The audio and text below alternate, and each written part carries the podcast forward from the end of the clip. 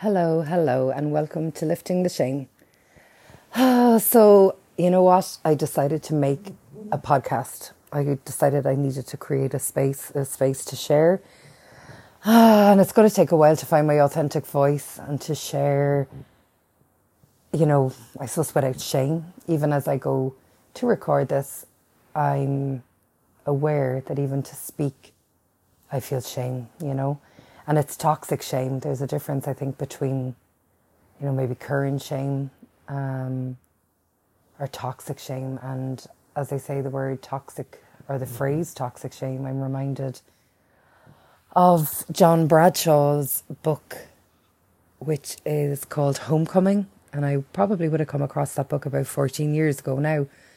And that book was probably my first introduction to the concept of toxic shame, you know, where I feel I am not enough. I don't feel good enough, you know, and how that maybe from childhood, from earlier years, different experiences that may be unresolved or untreated, how that shame then can bind us, you know. And for anyone, um, you know, who doesn't know that book, so it's John Bradshaw, Homecoming and John Bradshaw was a licensed family therapist and counsellor in the States. I'm not sure actually what part of the States he was from, but he's definitely worth a Google. And in the 1980s, he went on to develop, I suppose, a lot of work on childhood, childhood issues. He also went on to write an awful lot, but um, a lot of it was based on his own journey, you know, and the deep inner healing that he navigated his way through and also he navigated clients through.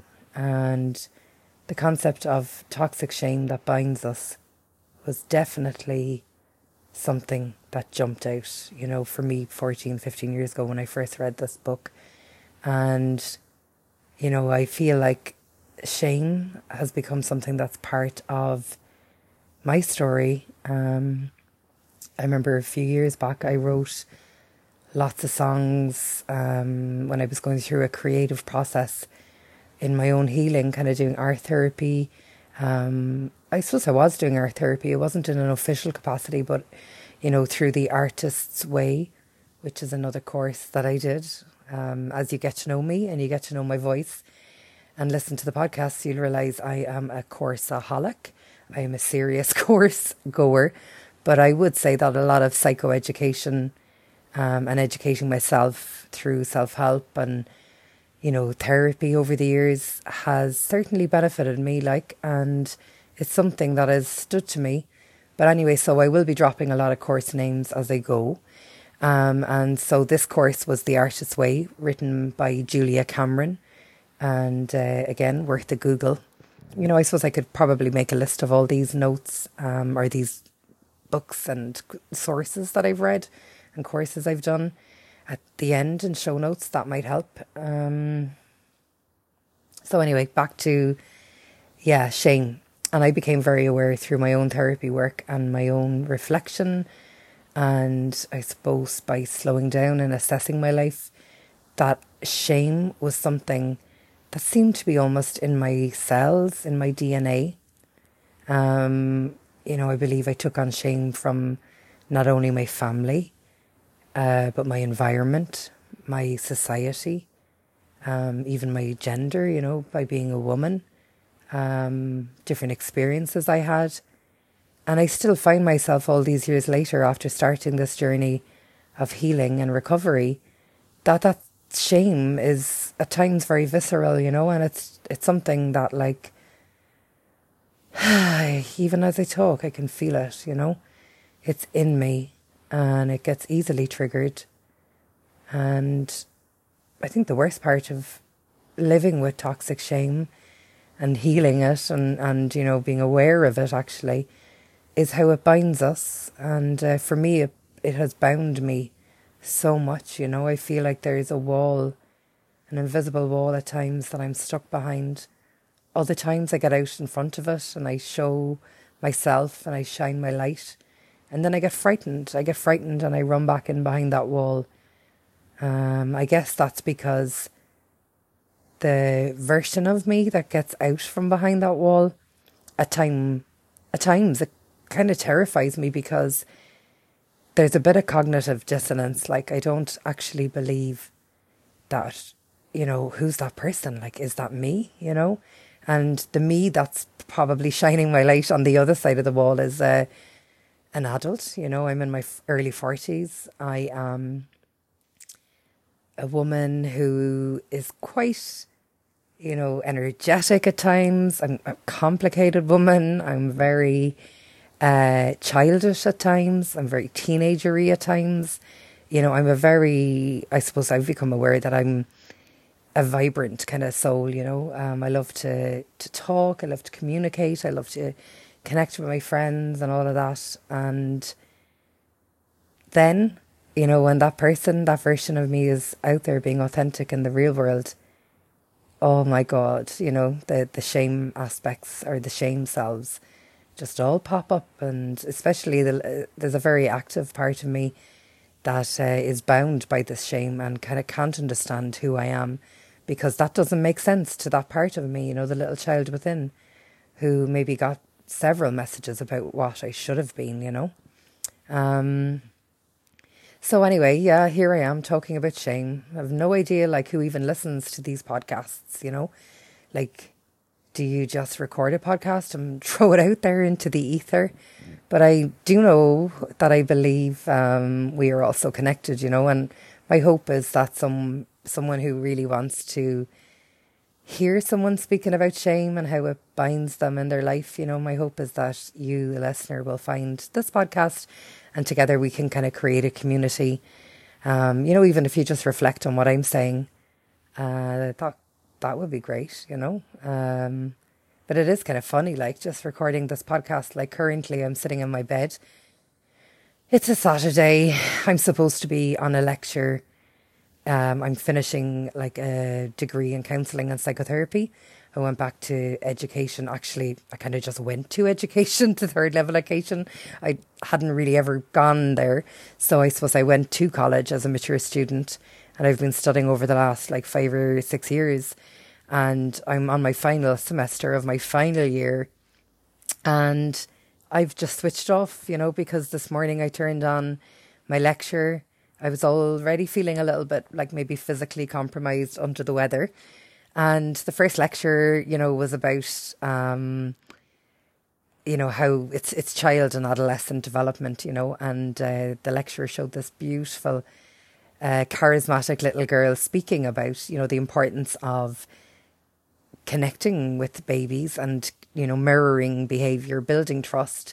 And straight away I found myself triggered into, oh God, like, you know, if, if I didn't get that perfectly for the first five years of my life. Like, am I screwed up now forever? You know, and and as an adult, you know, there's a big part of me cognitively very aware of, you know, that the brain is very malleable. You know, there's a lot more neuroplastic tendencies towards healing and recovering and re remapping in the brain like but at the same time that child part of me gets triggered you know so I've decided to switch off. I've also decided to leave the lecture play in the background and try and speak, like, you know, try and get off my chest the, the feelings that I'm having and the shame that binds me and just share, just talk, you know. I've had such a complicated journey to get me to where I am today. I've also had like a lot of beautiful experiences in my life and it seems to be that as many beautiful experiences as I've had and miraculous experiences, I've also experienced a lot of not so pleasant stuff, you know, like a lot of trauma, a lot of dysfunction, a lot of chaos, addiction, mental health issues. I've experienced, you know, just periods of total disassociation. Um, yeah, and I just feel like I'm doing the best. But anyway, I, I sit here, I'm taking a break from the lecture, and I'm staring out the window, and it's January here in the south of Ireland. Actually, what am I saying? It's January everywhere. Um, but it's winter here, and the trees are bare. There's like rusted, half gnarly leaves left on the bare trees outside my window. And there's like a mist, a misty rain that you'll only know if you like you've ever lived in Ireland or you live in Ireland or you live in a rainy, wet place, and it's like the air is wet, you know. Um, so I'm staring out the window, and I'm just trying to relax into this moment. And you know what? Be glad that I have a voice. Be grateful that I can share my voice. Be grateful that there's someone out there, you know, who might hear this, who might listen to this, and uh, who also can connect with me and feel, God, you know, I'm not the only human having this human experience. Um, even talking about like what I've just spoken about over the last bit um, has definitely helped. And I can feel it, like it releases energy. Talking releases energy. Uh, my cells are nearly a little bit more alive. Um, my energy is not as depressed, and I'm feeling a shift, you know. So maybe all this chatting is the way through. Um, actually, that just reminds me, like a few years ago, I funny, you know, just as I'm talking there, I can kind of hear the difference between my real voice and the voice I'm trying to put on for the podcast. it's funny, and I, I hope to God like that I can find my real, true, authentic voice and keep with that, you know, and not feel the need to put on the mask. And that's actually one of the main purposes for me doing this and wanting to share. Um, but again, it just reminds me of years ago I was involved in kind of a 12 step therapy treatment and I was involved in, you know, meetings and aftercare and all of that. And a big part of staying well at that time was sharing, you know, and voicing what was going on. And I think now looking back at that period of my life, that really benefited me because I was actually releasing, you know, releasing all these built up thoughts, emotions, and uh, all that built up energy. Uh, so, yeah, so you know what? I am going to leave it at that. And uh, I think I'll come back. I'm just going to record as I feel the need to. I'm going to just list it like episode one, then episode two, and there, at the moment, there's going to be no structure to this. There's going to be no, like, you know, I'm committing to doing this on a Monday at 5 p.m. I'm just going to speak. I'm just going to be authentic. I'm just going to be real. And maybe after all the talking, I'll find some structure and I'll find some clarity, you know. But for now, it's just me, a woman. And even as I say that, it's just me, you know. It is me. I am here and I'm sharing.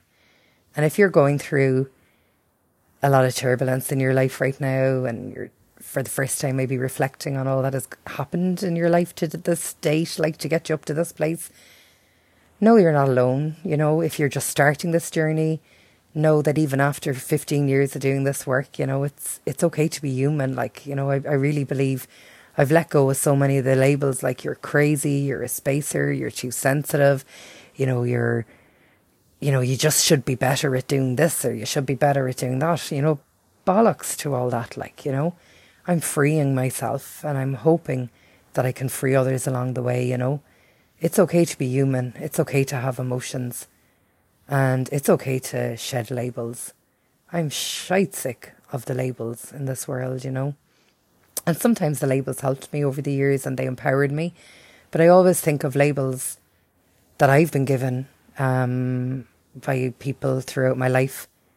Either A, it's their stuff, or B, I use the labels as signposts, you know? Like I kind of said, is this relevant? How is this serving me? You know, is there something from this label that fits?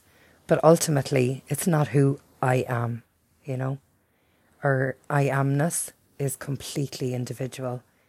And I find myself at this stage of my life, like the trees outside in winter, after shedding all the labels, you know, there are certain labels, you know, that we have to uh, used for identification purposes. Um, but at the end of the day, you know, my, my only label seems to be I am a human. And it's okay to be human. It's okay to have feelings. It's okay to be real. So listen, thank you for it. Th- so listen, that's a real Irish thing to say. So listen, thank you for listening. And uh, I'm glad you found me. And I hope to connect with some of the you, whoever does find me, you know. I wish you a beautiful day and lots of love. Catch up again.